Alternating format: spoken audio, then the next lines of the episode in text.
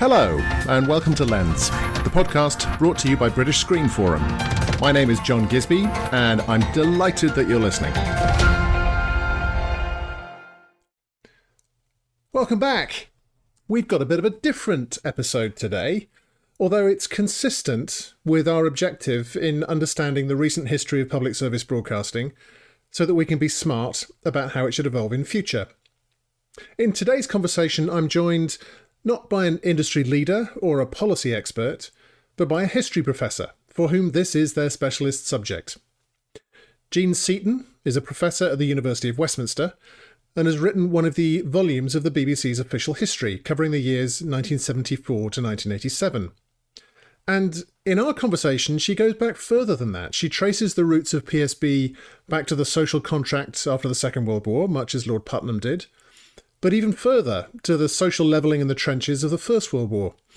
In fact, she goes she goes on to suggest that the BBC's independence and impartiality was partly built on the civil service reforms of the 1860s.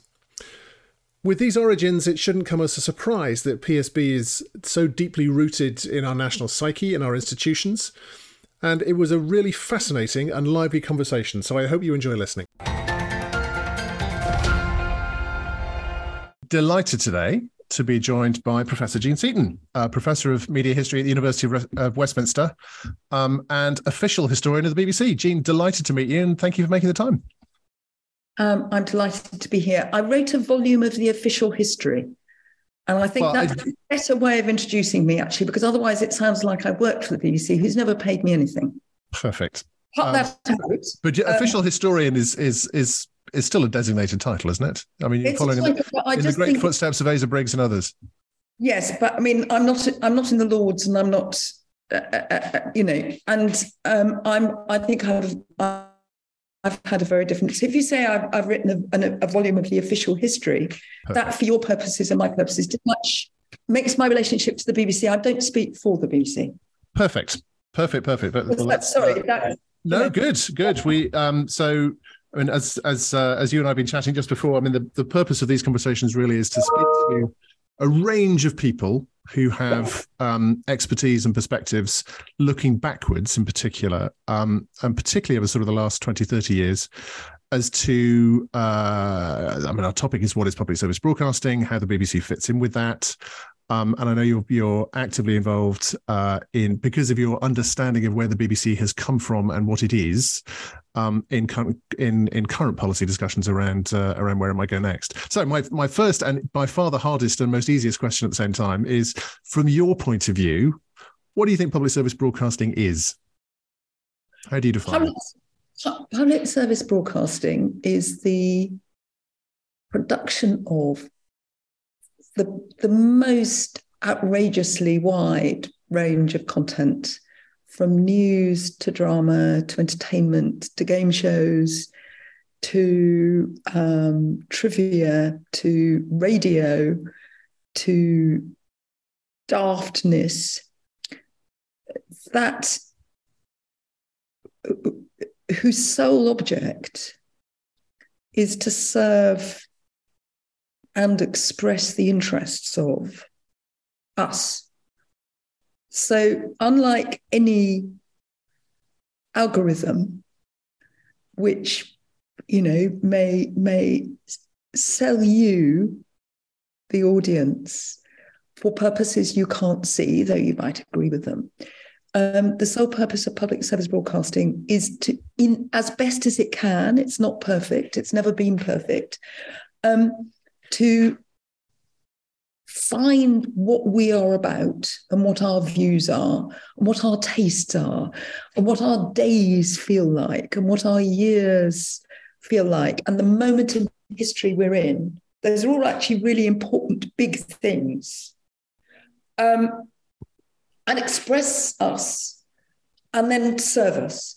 And in that sense it's it's pretty unique um, and it's become, um, I'd say, two things part of the very constitution of the UK, part of the way in which the world understands itself, and feels like an enormously prescient set of institutional relationships, given where we are in an age of acute and extreme information disorder.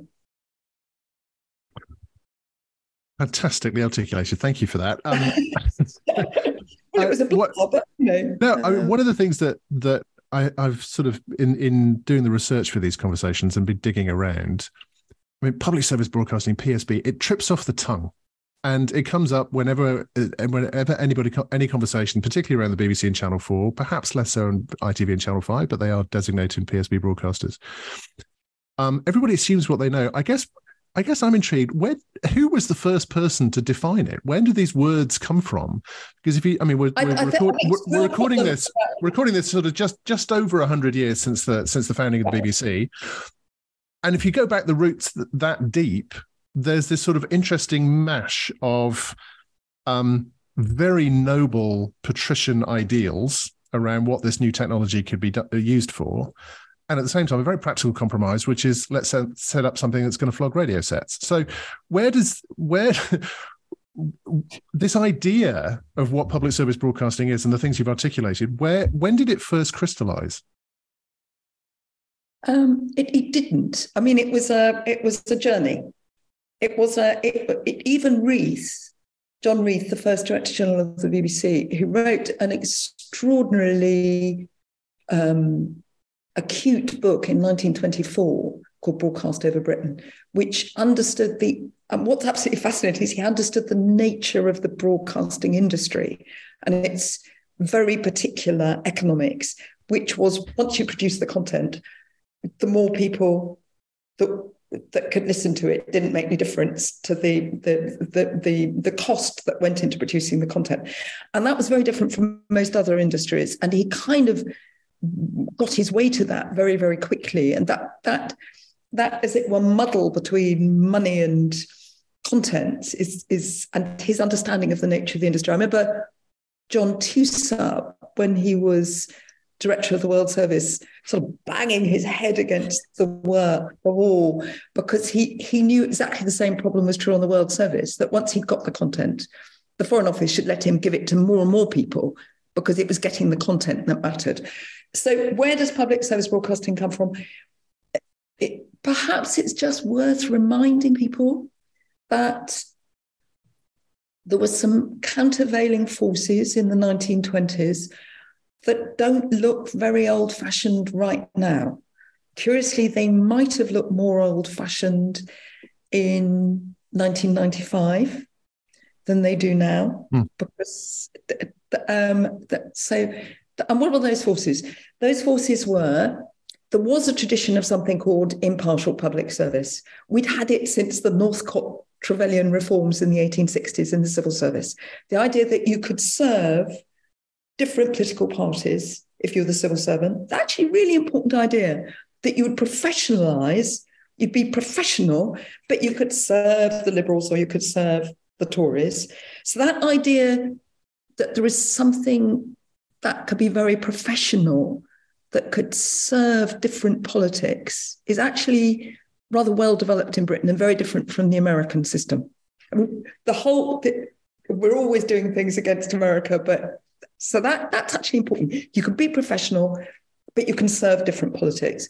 Secondly, that the, there really was a moment after the First World War when um, I'm tempted to say, you know, North London townhouse tofu eating uh, anti growth conspiracy people, but uh, it, it, was a much more wide ranging. I mean, I think there has been actually, I think there has been oddly recently some sense of a big coalition of public opinion in Britain, which has been rather heartening again, oddly. One's felt in step with something way beyond that. But there was an awful lot of people who'd fought in the First World War, either working class people who'd, you know, whole streets would die on a day, and middle class people. And wars wars very can be very progressive. Unfortunate thought. So these these these working class and you know officer class have brought together.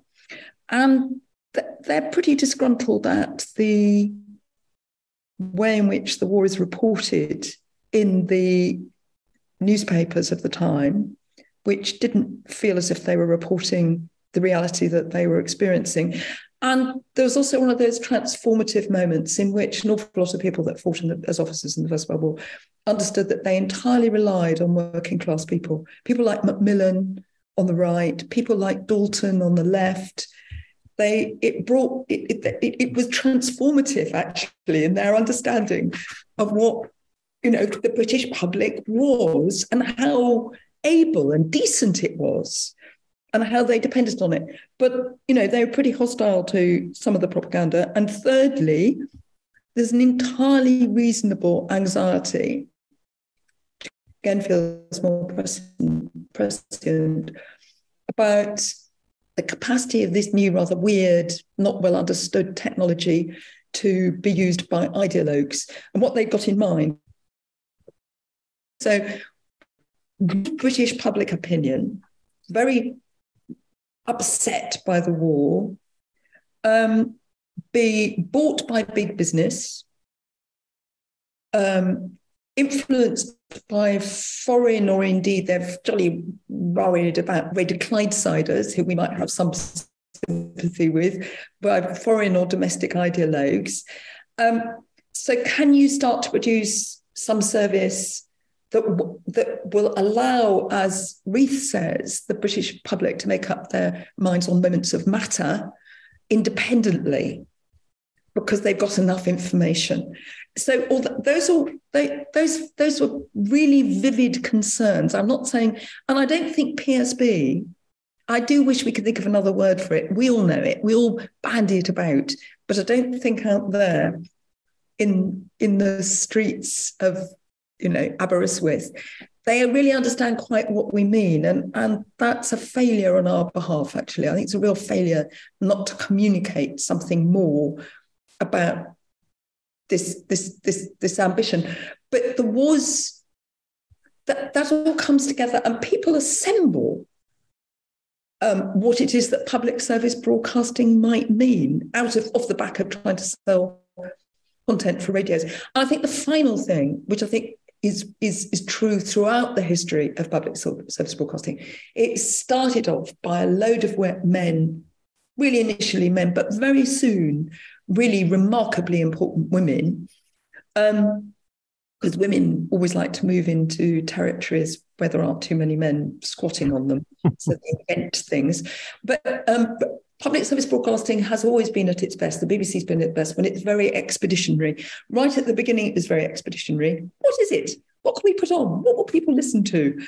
Um, it was very expeditionary during the 30s. It was very expeditionary during the Second World War when it was, in a sense, told to go away and see if it could do it. And it did.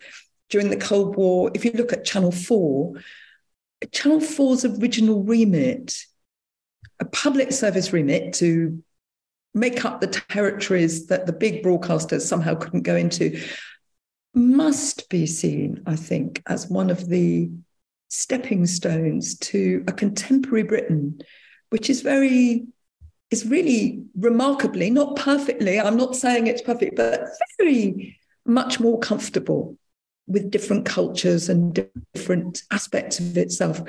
And what looked radical when you started Channel 4 feels normal now. And there's something about that that lesson which gets gets you to an Indian. There's lots of other things you might say, but an Indian born, an, an Indian prime minister. I, I think his his his journey to being our prime minister owes one of the steps to Channel Four, actually. So public service broadcasting is always being developed, but it's always best when it's expeditionary. But interestingly, it has, by the sound of it, has a, has its has its foundation stones or its keystones, if you like, in in terms of um, harnessing a, a, a, harnessing technology for distribution of content for the public good, essentially.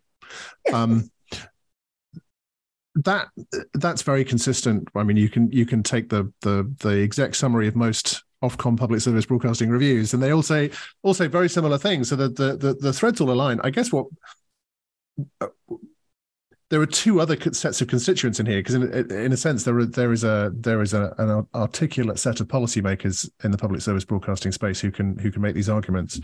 From your experience how well understood is the mechanism and the ecosystem in terms of its policy objectives by politicians and regulators? So if you're sitting in the signal box in the number 10 Downing Street policy unit and you want certain outcomes to be achieved across either either economically in terms of in terms of investment in in the creative industries or in terms of some of the things that PSB is meant to deliver around an informed electorate and social mobility and progressive ideas and all the rest of it. How well understood is broadcasting's contribution to that and therefore how much attention is paid as to how the ecosystem actually delivers it we, you'd add to that list um, fantastically smart public investment in the most important set of modern industries. So this isn't this isn't about the past. This is absolutely about a set of industries making content, making films, making television, making games, which are absolutely um, uh, you, you know, the future, the now and the future. And our previous smart investment in public service is the launch pad for that enormously important capacity, which has two aspects, one of which is just straightforward economic value. The second of which is, is basically actually really fabulously exciting employment across the across the, you know, really worthwhile employment. And the third, I suppose, so I said two, but three. And and and the and the third is is something to do with the, serving us with images of ourselves, but serving the world with images of our competence and creativity and lunacy. I mean, I was very struck that um, uh, I'm now going to mispronounce him. The Ukrainian president's comedy show which launched him, um, was he, he basically plays Mr. Bean in it.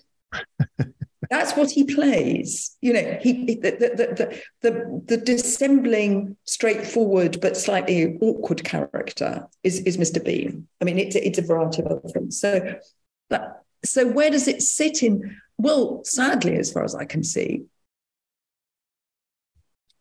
I guess lower, yeah, lower and lower in the in in the in the pecking order. I mean, if you go back to Dominic Cummings' blogs, which have the advantage of being there, Cummings certainly saw uh, a very long time ago. So there was a there is a political agenda.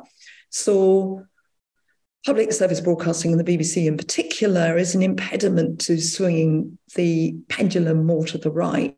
Didn't didn't seem to work that, that didn't seem to be very prescient of him because the pendulum, in some sense, did go to the right without destroying um, our public institutions. But um, I think that I think there's something about. I think there's two things. One of which is public service broadcasting is a day by day irritant to politicians. I mean, you you, you hear that. It, you, you know, they, they don't like being interrogated um, why hadn't Liz Truss done more homework before she did it, an interview with you know it, it, it, was because she wasn't she didn't see it as something she had to do homework for but yeah. um, and that's dangerous. But so there's so it's seen as a daily irritant and you kind of understand that. And um, being held to account is jolly irritating. And um, certainly previous politicians, understandably, absolutely understandably, have tried to manage that. So there's the irritant, there's, the irritant, which is very different from the press, in which there are enemies and lapdogs. Um, the second reason is I've always thought its second reason is actually they don't watch anything that that that, that um, Mrs. Thatcher, when pressed, did listen. She did listen to Farm, Farming Today, and she did listen to the Today program. And her husband actually watched a lot of telly and used to tell her about it. But there is a there's a curious way in which politicians' lives are kind of quite abnormal. They, they, they, they, they give up going to the theatre and going to music and you know they and that's probably worse than it used to be because they have less time. So they don't understand. And thirdly i think the really visionary thinking that you need to understand the muddle of technology content money and creativity that, that, that, it takes somebody with a very big brain thinking a lot about it and it's been seen as a political football. And I'm afraid you've got John Whittingdale, who you know, you know, whose letter I thought to the BBC before Brexit, really suggesting that they weren't going to be impartial. I'd never seen anything like that. It was a bit of political showing off that perhaps demonstrated that he was less in charge of the of the propriety of the institutions he had to guide than, than one would have hoped. So his irritation leaked out into a letter that I thought did have really significant effects, actually. So why don't they think about it? Because it's it, it's the modern world. They're not very good at thinking about the modern world. That that would be, and that Ofcom, which had done some really great thinking about the modern world, has in a sense been. You look at the recent decisions, you look at the recent remit, instead of them outsourcing thinking about the modern world. So you might say, okay, you have a real problem. This is the most advanced territory of the modern world. How do people understand the world how do we get the right industrial? How do we make these choices against around the streamers? Do we do competition? Is that the right thing? Where is the national interest? And you, you could put it, I think you could put it bigger than that now. Where are the interests of democracies in getting this sphere right? Um, if you don't have time to do it, outsource it to really bright people and give them enough money and freedom to do it. Um, in the uh, in the review that Lord Puttnam did uh, around the future of public service television, which I think yeah. was the last charter review, uh, probably five, six, seven years ago now. Yeah. Um, Mark Thompson wrote an essay which he ended with uh, with a quote which I suspect you will agree with. Um, public service broadcasting is going, is going to become more, not less important to UK audiences uh, in the future, and political support for public service broadcasting is weaker than at any time in its history. That growing mismatch is the central problem of current broadcasting policy. Mark Thompson's got a very big brain. and he'd also been closer to the modern world because of what he his experience in yeah, America. Across the US, absolutely. Um, and, and I think that, I mean, the, the, there is obviously a question there's just obviously a question looking out over the generations and indeed the generation of politicians to come that politics has become a not very nice vocation. And um, the experiences that go into politics, I think, have got narrower, But actually, as politics has been professionalized. So having the people with the experience of wider public service interests, and I, I think I, th- I think that, I, um, of course, Mark's absolutely put his finger on it. It seems to me that public service broadcasting is not just, I mean, there, there is a real battle for what a demo- how democracies um, uh, protect decent understanding. I mean, our information spheres have become very polluted, partly by deliberate campaigns from um, malign outside players, partly by uh, commercial choices, partly by you know the, the, the tendency to abandon the middle ground and say that what you want is something called freedom of expression, which tends to be people shouting at each other from opposite ends of the spectrum, which is not freedom of expression in the classic British way. Um, so I think there is a job to be done. I just, I just seriously think there's a job to be done about educating politicians which is about recalibrating politics as a vocation. But that's a big agenda. So um, I'm going to come on to the public next in a, in a, in a second, but I, I, just want to stick on the on the policy side for a second. Um, if I mean fundamentally, this set of institutions and interventions and tax breaks and subsidies and funding and license fees and all the rest of it, it is a it is a policy intervention to achieve a set of outputs, which we've talked about. Um, is there evidence that it's successful? And what's behind that is if we have this calibrated system of public service impartial, impartiality in news and public service broadcast investment in, in news and current affairs and education and children's media and all the rest of it, is there evidence of success that actually the UK is does have a better antidote to fake news and does have more progressive outcomes and and so on and so on, um, based on the fact that this system exists, or is that or, or is that essentially stories that we tell ourselves to justify what we'd like to happen? Well, there's two things. Public service broadcasting revenues have been slashed by nearly a half over the last decade. So, what public service broadcasting could be um, is is is not what it is. David, um, can you hear? That's coffee. Yes. No. All good. All good. Um, um, so the so, so what you need to say that this is not the system that it could be, and that we need it to be as we go forward.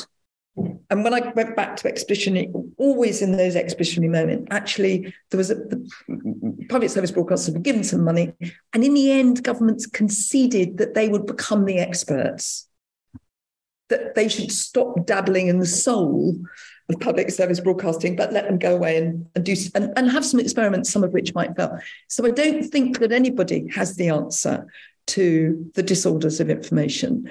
But, you know, our vaccine hesitancy rates were far lower than most of our European and much lower than America. That um, there is some quite good evidence from Cardiff that that had something to do with the role our public service broadcasters played in keeping us informed and and and um, and understanding and listening to the people who had anxieties, and that was that was really and that was that interacted actually um, very interestingly with the NHS. You know, so it wasn't just the people who thought they would have a vaccine, but that the NHS really um, I, I, was on a Zoom with some people, but sort of was listening really also to what the public service broadcasters were saying about people who they needed to include. So it, it's it's it's there's a policy intervention there, which is interesting.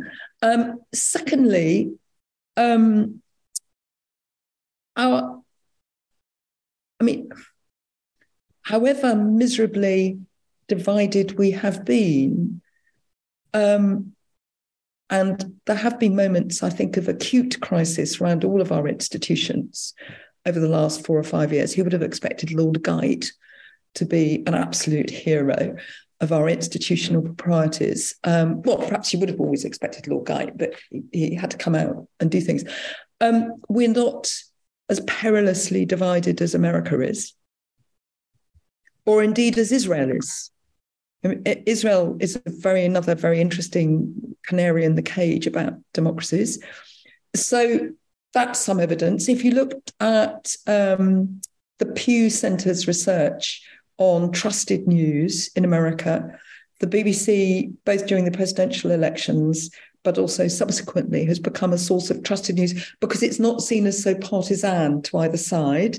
um, I go I run a, a unique Foreign Office course, which um, is the only one that really is the only one that brings Indians and Pakistanis together. They happen to be journalists. Um, I have to say that even quite sophisticated journalists in India and Pakistan, when you go into their Twitter feeds, are now deeply affected by leaving aside the strategic direction, particularly in India around the media, which is very depressing, leaving aside the strategic long term alliances with Russia, when you went into their Twitter feeds individually, you could see that they were being affected by disinformation campaigns that they didn't understand. I don't know what the answer to that is, but somewhere in the BBC's heft. And, and the final thing I'd say about that is that what's really alarming I think, round our strategy around dis and misinformation is that it's very much owned by the security, the securocrats, you know. It's very much owned by the army. If you looked at the last strategic review, said, you know, disinformation campaigns are really big. Um, if you look at the heads of those security organizations, the wonderful Lindy Cameron, really able in charge of our cybersecurity, those don't feel like people who understand how to talk to the British public hmm. or represent them, or indeed um, battle for freedom, my particular freedom of argument. Let's have freedom of argument modestly. They don't look like they've got the right skills, yet they're commanding that space. And yet the public service broadcasters, intimately related to the British public, have just the skills we need and their institutions. They're not. Um, I'm going to diss something I really love, but I've, for, I'm a, I was a founding member of an organization called Full Fact, which is the premier British fact checker, which is really great.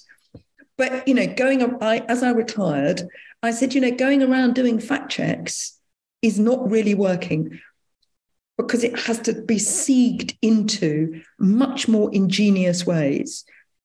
And for instance, gaming, the, the, the, middle ranking games who are quite political are really grappling with how you put true information and how you make people assess information. So I, I think we've got a set of institutions which are perfect for the future. We have to give them enough policy heft to move into that future.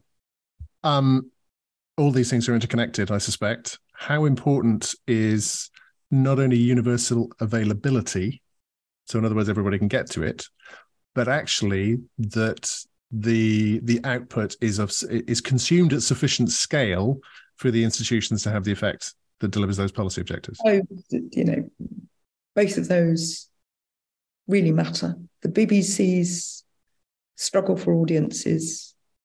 Um, I'm particularly concerned about what's happening to BBC Local. I mean, it just doesn't meet. I, I, go to the BBC in Northern Ireland a lot. I like them because it's a terrible place to have to be the BBC. I mean, it's so pressured you know, it's so contested. And they, they produce brilliant local and national journalism in something like the Nolan report that really comes from that really difficult place they're in. Um, it's got to be at scale and that has to be continually reinvented. But can I just get back to policy? One of the things that really worries me around policy is Um, where is the Oxford Internet Institute, which is very well funded? Policy in this area? None. Now, that is partly because they regard themselves as being so superior to anything as dreadful as something called the media. But I, th- I think there are real questions about policy. In order to produce policy, you need really bright people with enough money and enough time and academics don't it, it, it, should be able to do that better than they are doing. I mean, if you looked at LSE and children's, that's been quite successful, but I don't think the LSE media department is. I mustn't be rude about it. I take that all back, delete that. But so I think there's a real issue about where policy used to be generated from, particularly economic policy, actually, and where where that heft comes from. So, where's the Resolution Foundation's paper on public service broadcasting? They ought to have done one because public service broadcasting super serves poor people.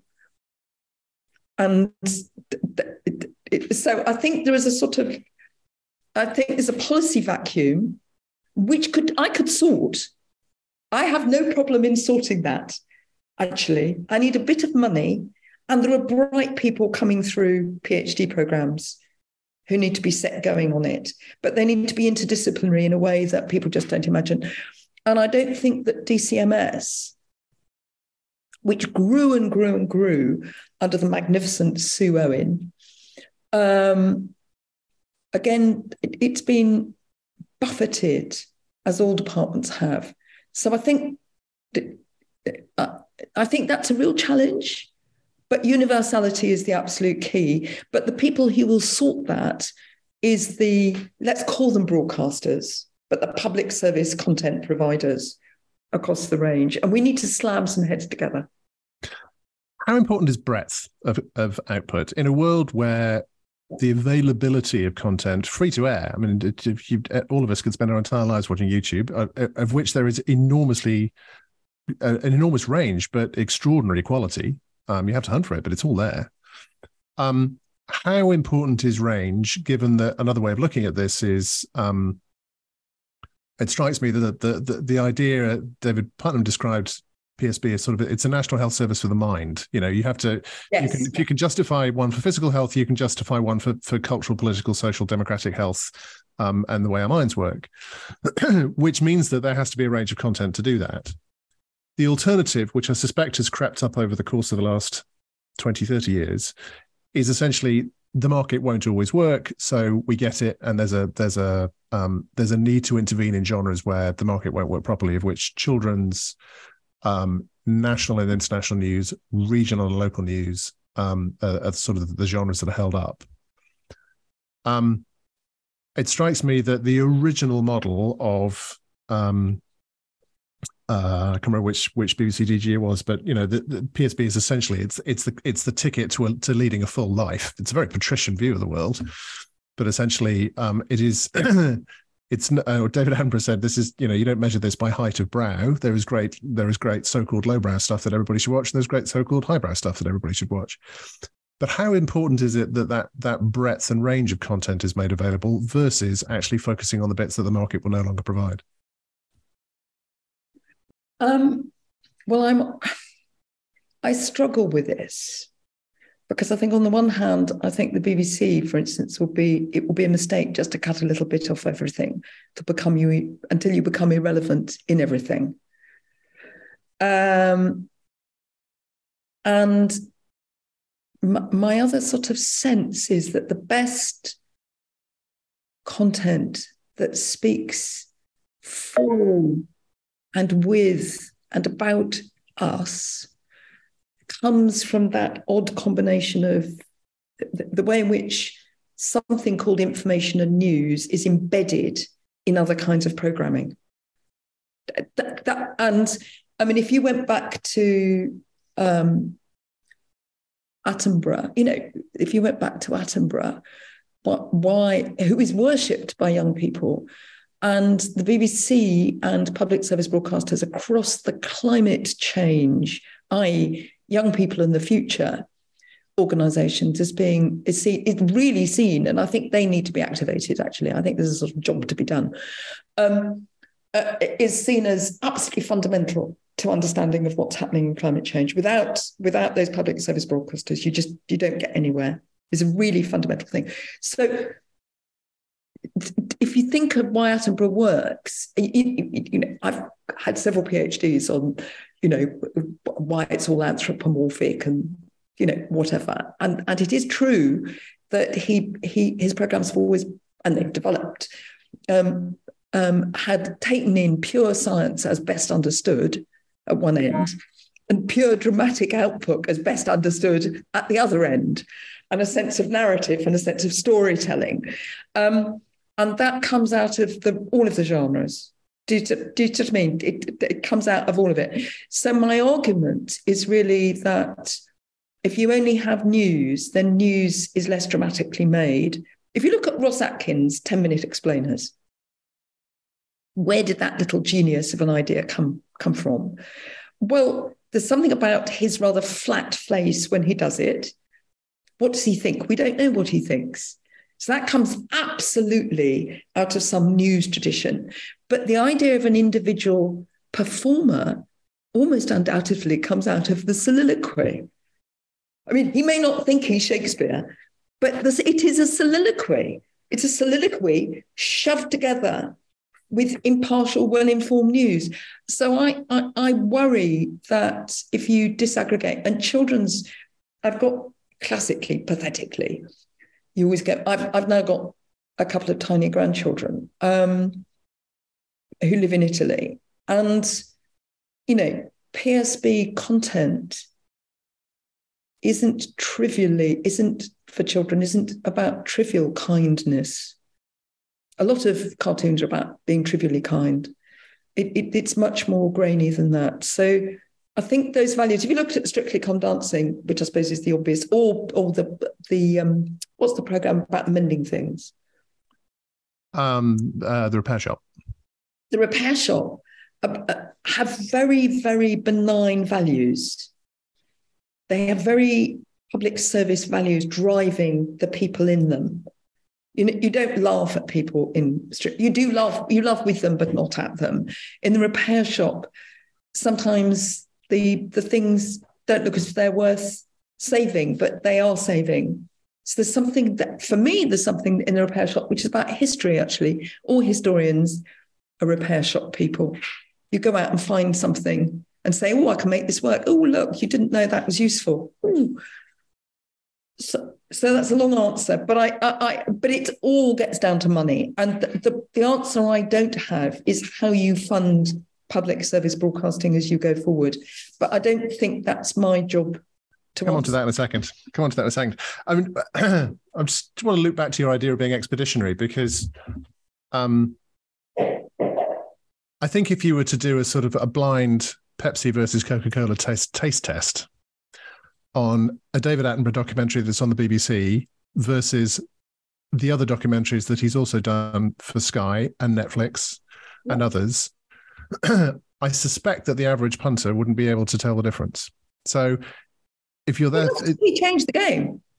And, and and therefore, what leads back to okay, let me raise no, one issue. So, so, hang on, just just let me finish the thought. So what that leads back to is the expeditionary piece, which is the reason he can do that on those other platforms is not only that he's a brand and he's been discovered, but because he's he, he created the genre in the first place. Um, similarly, there's nothing. Uh, I suspect they are more different uh, as a format. But I don't know which network in the States, I can't remember which network in the States carries um, Dancing with the Stars, which is essentially Strictly Come Dancing sold by BBC Studios.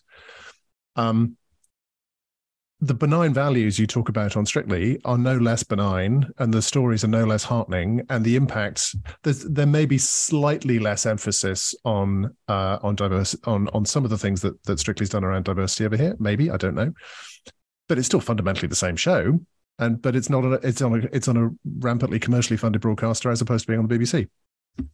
So it gets back to this idea, perhaps, of, of, of the expeditionary piece, which is around the innovation, which uh, just uh, strikes me gets harder and harder to make the argument that people should be spending their their hard earned money in a cost of living crisis creating TV formats for the social good. I don't know what you think about that. Um, formats. So, of course, Attenborough was one of the Attenborough was one of the, I mean, he's very hard nosed.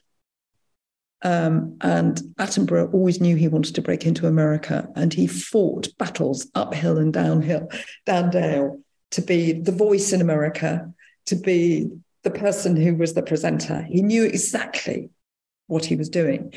Um, is he I think he's ultimately motivated by a sense that there's an environment to be saved, actually. So I think there are values in him.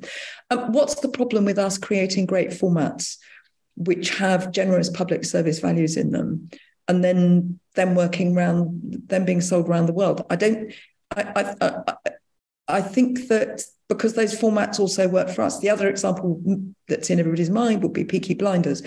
Nobody from outside Britain would have made a program about slightly goth gangsters in Birmingham. I mean, it's, it's, it doesn't sound very appealing.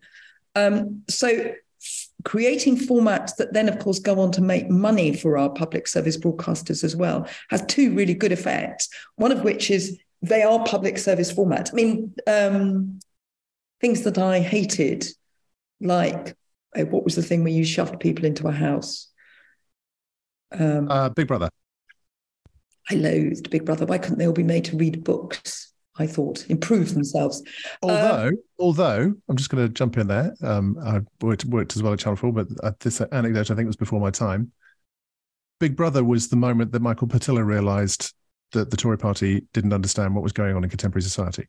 But absolutely very good, very good example of of of this isn't if you can affect Willie Whitelaw or Michael Portillo, you've you've you've had an effect. But all I'm saying is formats that come from those values, which are not the same values uh, as Netflix has got, inevitably, you know, Netflix is there in the end to make great programs, but also to make money. But public service broadcasts are there to find out what we care about and, and how daft we are, and how, to some extent, how nasty we are, um, and how conflicted we are, and tell stories out about that. If you can make a format that then goes out worldwide, that seems to have two advantages to me. A, those values are on the whole universal. I mean, that's what I'd say about public service broadcasting. They're not British values, they're about decency, respect, um, wit, um, uh, pushing things to edges. Those, those aren't uh, contest those are actually universal values, but they have a they're not commercial values. And being allowed to fail um, is something that all creativity needs to be able to be allowed to do. I mean, you know, famously, lots of things don't work. So, a the values in them are good things, and b that makes money for our for our industry and attracts attention to the wider the wider terrain of British creativity as being something you want to invest in because it makes really good formats. I, I mean, I don't think that's a problem. But it is the creativity and the expeditionariness has always been part of public service broadcasting. It can experiment more, and it ought to. Um, institutions versus remits. Next topic. Uh, there have been conversations over the years around, um, uh, and there's most recently been one uh, not really through top slicing, but through some some using money that was left over for for a contestable fund for children's.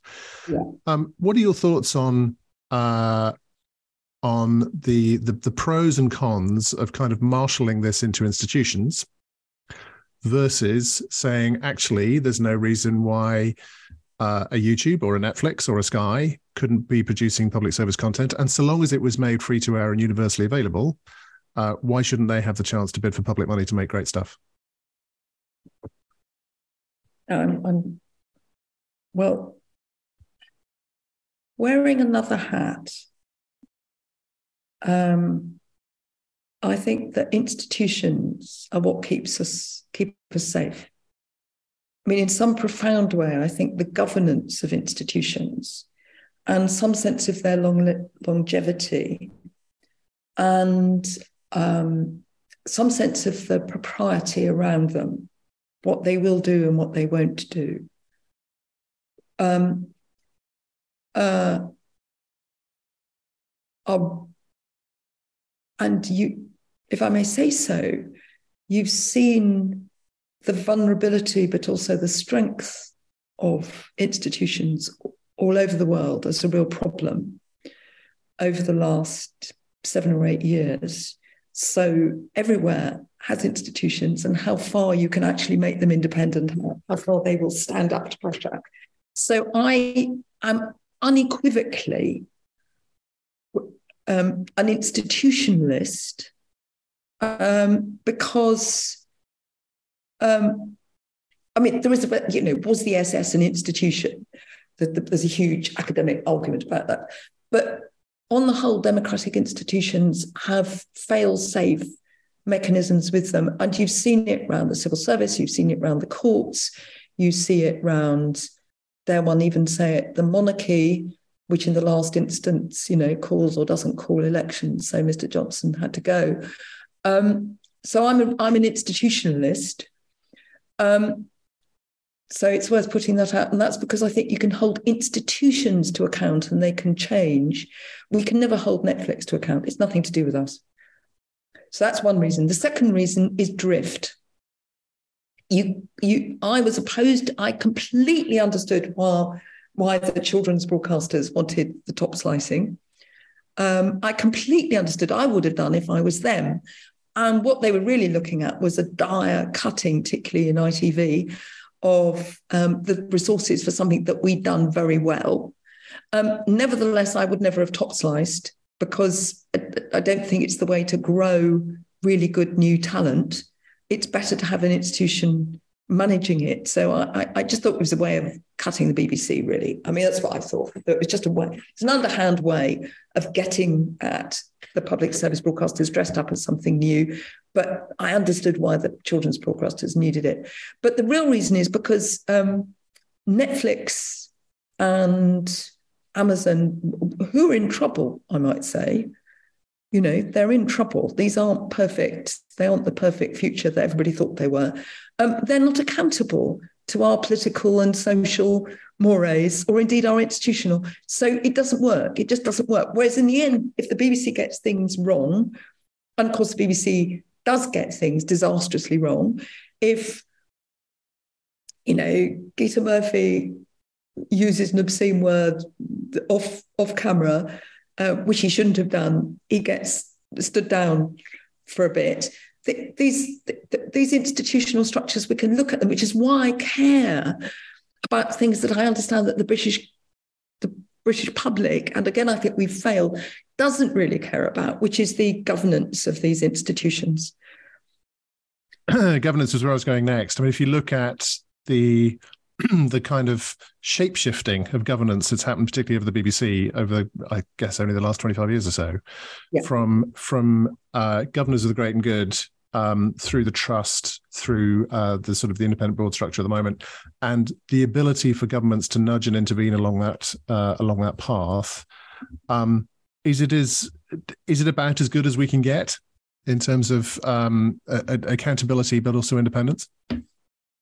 Um, I wrote an article when the last shift take, set, took place, saying, however, whatever the virtues of the new organisation is, every time there's a, a challenge to the BBC, you change the governance, you begin to chill the governance. So I, I kind, I, I, kind of think you need to stick with something. Um,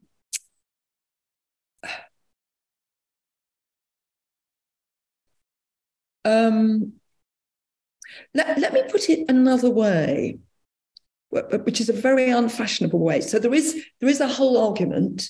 There's a whole basically left wing argument that the BBC's always been part of the establishment, and its government shows that its government shows that it's always been subject to political interference, and really it's it's a dream of um,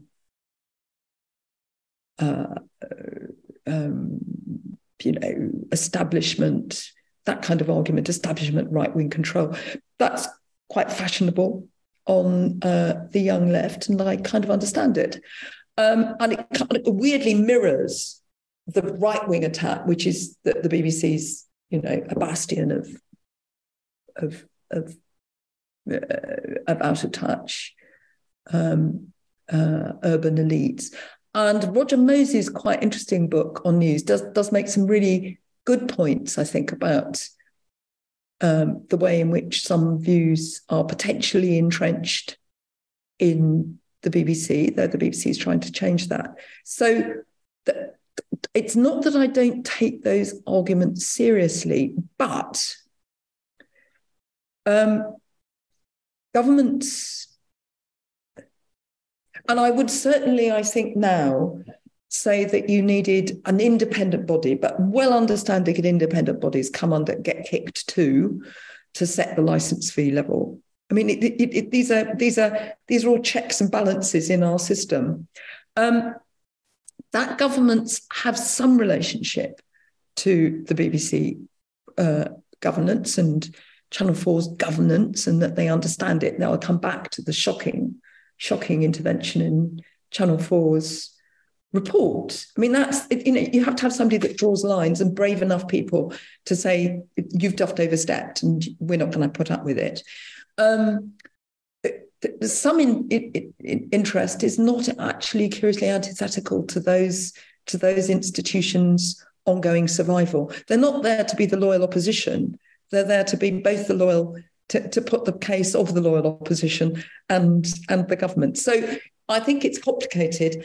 I would go back to really interesting issues about the quality of people who get appointed to those boards and whether they are chosen as Lord Bew and Peter Riddell you know, those radical left wing managers of the public appointments process would say were really able. And when we looked at the appointment to the chair of Ofcom, that was um, a deeply compromised process in which, I mean, you know, you, you have to choose the best people with the best skills, not because they're, and they may or may not be friends. And it's that um, both, as it were, the left attack and the right attack assume that ability isn't the issue. For me, this is a very unfashionable word meritocracy, ability, range, and representativeness in those appointments really matter. And that's what we have to think about. How do people get onto those boards? What pool is called on? what capacities do they bring to those institutions? And poor old BBC in Northern Ireland still doesn't have a governor, hasn't had a governor for years. How do the how do the interest of really contested part of the United Kingdom's public understanding of itself, how is that best represented by the governor from Wales? It's it's kind of mad and improper conscious of time, so I'm going to just draw some of these, ju- just draw some of these threads together. Lord Birt famously said, um, I think towards the end of his time as DG, uh, "Don't let things happen to you."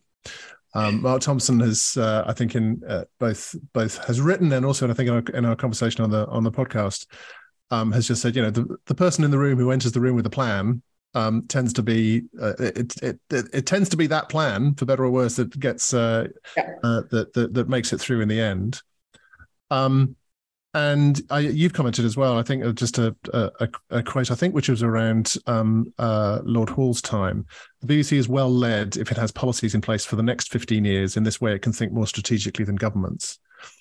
How confident are you at the moment that that kind of thinking is being done? And if you think back with a historical historical perspective, if you were, I mean, if you were, you are um, in the in the kind of policy circles that are thinking about what happens next what's the right way as an industry and as a set of um, uh, uh, of thinkers and policy practitioners to to kind of tackle this this issue as to how do we sustain this uh, going forward and sustain the best bits and, and reform the bits that don't work and make it set, make it sense for an entirely new set of economics and technologies and audience behaviors and all the rest of it. And one of the things that, um, or two of the ideas that have, that have come up, which I'd love your, love your thoughts on. There have been times in the past where a Pilkington review or a Peacock review has come in and just said, "This is this is too complicated. Let's put some people over here to to really think this through because we need we need the time and space to do that." Um, the other idea that's cropped up is uh, is essentially citizen assembly. So if this is if this really is our BBC, um, it's perfectly possible to get uh, wise citizens involved to come up with and say, well, these are the bits that really work for us and these don't, which lays out from a policy and, and politician perspective. Actually, these are the guidelines. These are the this is the tram lines that we've uh, we've got to operate down as we think these things through. So it's a, it's a very broad set of questions, but coming from your perspective as a historian, lots that I'm sure you'd want to see sustained going forwards, but lots of things that need to adjust going forward. How do we bridge those two? And and is the right thinking being done at the moment?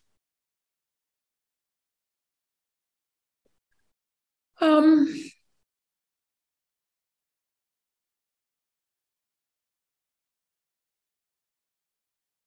first thing to say is both Pilkington was there was designed to give uh, uh, what became BBC Two to ITV, but the BBC deflected it. And there's, a, there's a really interesting minor historical note, which is Lord Asa Briggs, who was the BBC's historian, hated Hugh Greene, who is my absolute hero as a um, DG, because Hugh Greene lent on, Briggs thought he was leaning on him in the run up to Pilkington. So that's kind of quite interesting. And um, we ran a big seminar years ago now um, on Peacock. And we managed to squeeze out of Sam Brittan, who was the impeccably dry um, economist from the FT who was supposed to deliver the impeccably dry answer Mrs. Thatcher really wanted. And in the end, Sam suddenly, right at the end of two days, was going at him, really. He was wonderful, wonderfully odd, very, very extraordinary human being, Sam, Sam Brittan. He suddenly exploded and said, I was just trying to save the BBC, which is what we'd known all the way through. Um, um, I, I think that you always need super bright economists with a real feeling for contemporary economic situations and markets. That, that's way beyond my capacity, but that's what you need. You need not ideological, but you need the equivalent of, you know, Andrew Graham at Balliol, thinking ahead. But those, those, those, and it may be in somewhere like somebody like Diana Coyle has some of that capacity, but you probably need drier and to the righter of her. So you need, my experience of all government policy is that in the end, you need people who really do understand how the markets are working, but who've got the values. You know, they're, they're seeking to work out how the values work. They're not just looking at market competition Secondly, you need a broad view of the national interest. This is not just any industry, it's one of our most important industries. So you need somebody with a with a real understanding of the national interest and where that lies, which isn't which is beyond partisan politics, really. Thirdly, um, I don't feel, but I may be wrong, that there's enough policy excitement and heft around this territory.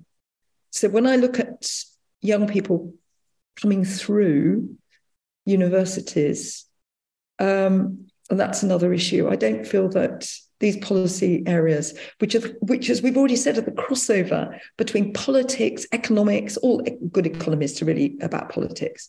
You know, that's what they're really about. So I worry that the bigger world of policy making has been co-opted by consultants with interests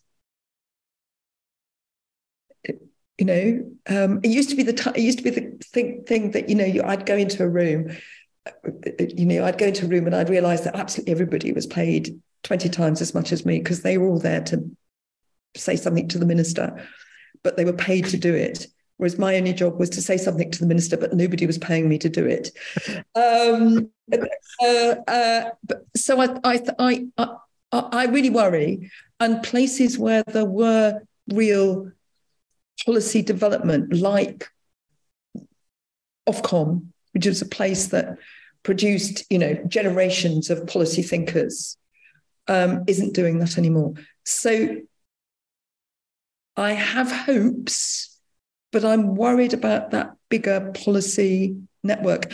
And the other thing that I think isn't being done well is really connecting across to European policymakers who still call on the BBC as as the mo- as the model, but I mean, I think we need to be convening big conferences. Your next thing should be to convene a big conference, really get the Germans in the room, and really thrash out what's good and what's bad. Really get the Swedes in the room who've got their own problems.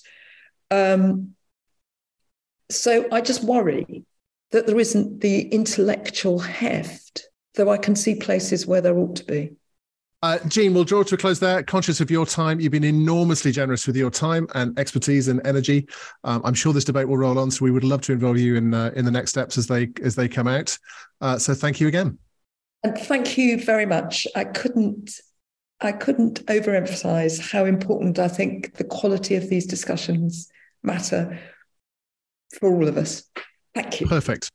Thanks, Jean. Take care. Okay. Thanks so much. Bye bye. In our next episode, we delve deeper into one of the genres that everyone agrees is central to the past, present, and future of public service broadcasting, namely news and current affairs. I'm joined by Stewart Purvis, whose career in broadcast journalism included being editor of, editor of Channel 4 News and the CEO of ITN, before becoming content and standards partner at Ofcom in charge of the broadcast code. More recently, he's become an academic and a writer, both at City University and Oxford, and he draws on all of that experience to explain why, in his view, PSB is so vital for news and why news is so vital for PSB.